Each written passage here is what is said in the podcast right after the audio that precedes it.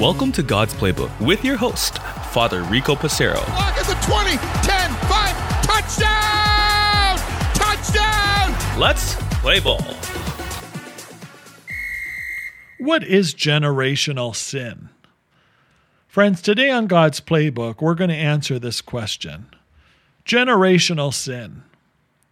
What is it? Do we believe in it in the Catholic Church? Well, number one, let's talk about the word sin. We know that sin is breaking God's commandment.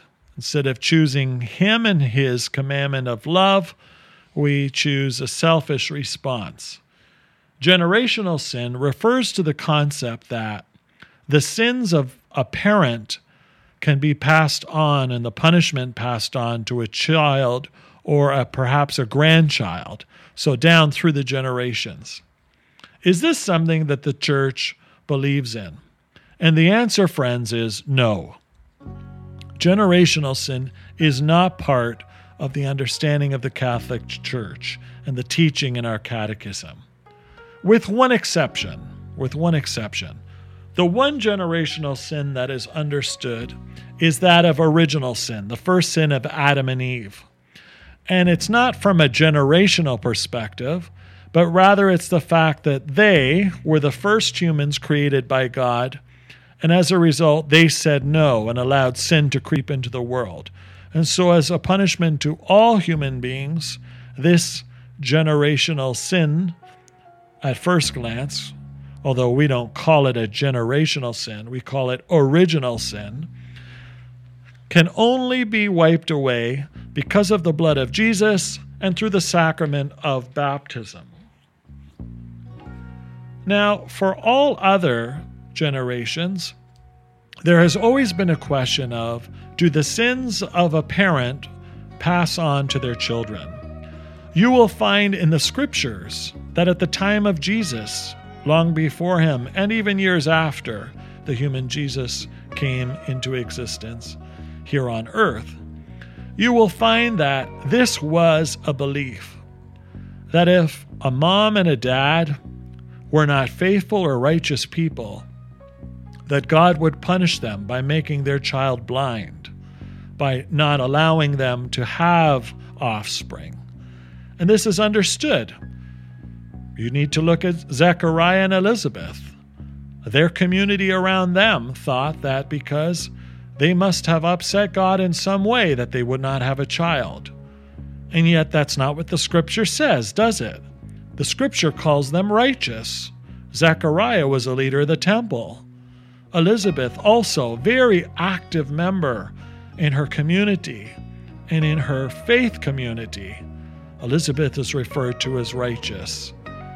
And so the fact that they were barren was not a punishment from God at all. And yet the people at that time suggested that it was. We, today, need to make sure that this also doesn't creep into our minds, into our conversations, or judgments of others. We do not believe as Catholics that God punishes. He doesn't punish me with a stillbirth because I'm a sinner. He doesn't create a Down syndrome child as a result of my sins. He doesn't give a child cancer because mom and dad don't go to church.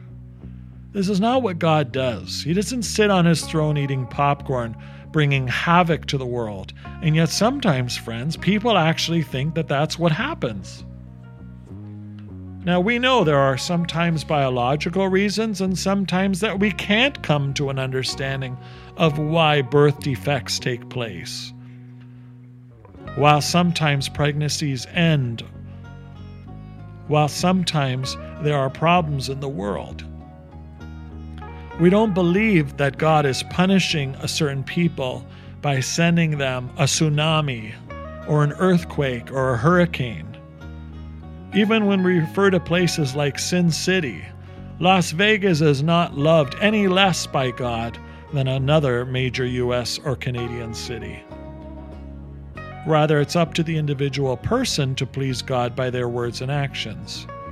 And so generational sin is not something that we should be focusing on. What I need to focus on rather is how is Rico living his life? Friends, how are you living your life in regards to God's teachings? When things come our way, they also aren't a direct punishment for the sins that we have committed. If all of a sudden I was to lose health, it's not God punishing me. In this part of the world where I live, cancer is at the second highest level in my nation. Is it because God doesn't love the people of Niagara? The people of Hamilton? Or of southwestern Ontario? No. It has to do with the way we've polluted the earth, the food we eat, and so many other factors. Generational sin can be a very slippery slope that if people actually believe that God punishes in the way that they might think He does, is this really who God is? God is slow to anger and abounding in steadfast love. God would never invoke pain on children to watch them on ventilators at a sick kid's hospital, locally or abroad.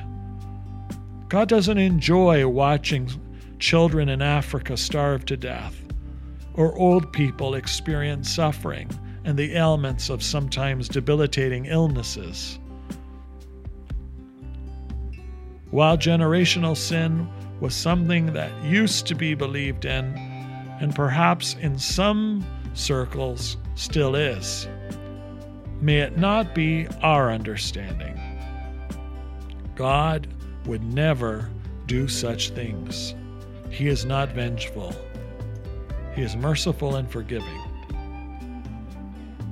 And in the face of adversity, in the face of natural disasters, in the face of illness, God walks with us, and we know that we can always call upon Him in our prayer and our desire to help those who may be facing trials of many forms.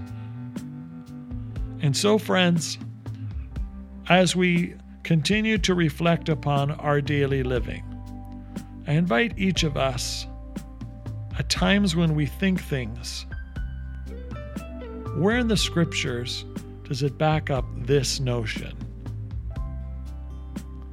Is this truly God, or is this a concocted or perverse way of thinking? Have we misinterpreted or see the world in a way that is not the way God sees? So when we have conversations with people, and generational sin is brought up. I pray that this podcast and perhaps your own personal further research will help to move us out of this understanding that God is punishing as a result of our sinfulness and that God holds us in the palm of his hand. Are there consequences because of our sin? Absolutely. But not in this form of a generational one. Lord, we thank you for being kind and merciful, slow to anger, and abounding in steadfast love.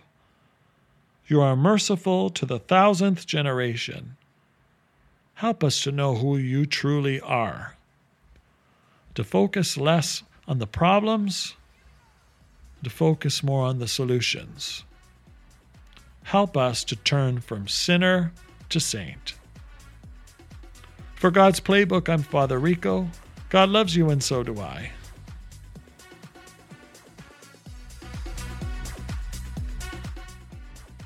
If you like what you hear, please consider supporting us on our Ko-Fi, ko-fi, or GoFundMe at God's Playbook Podcast. Thanks, and God bless.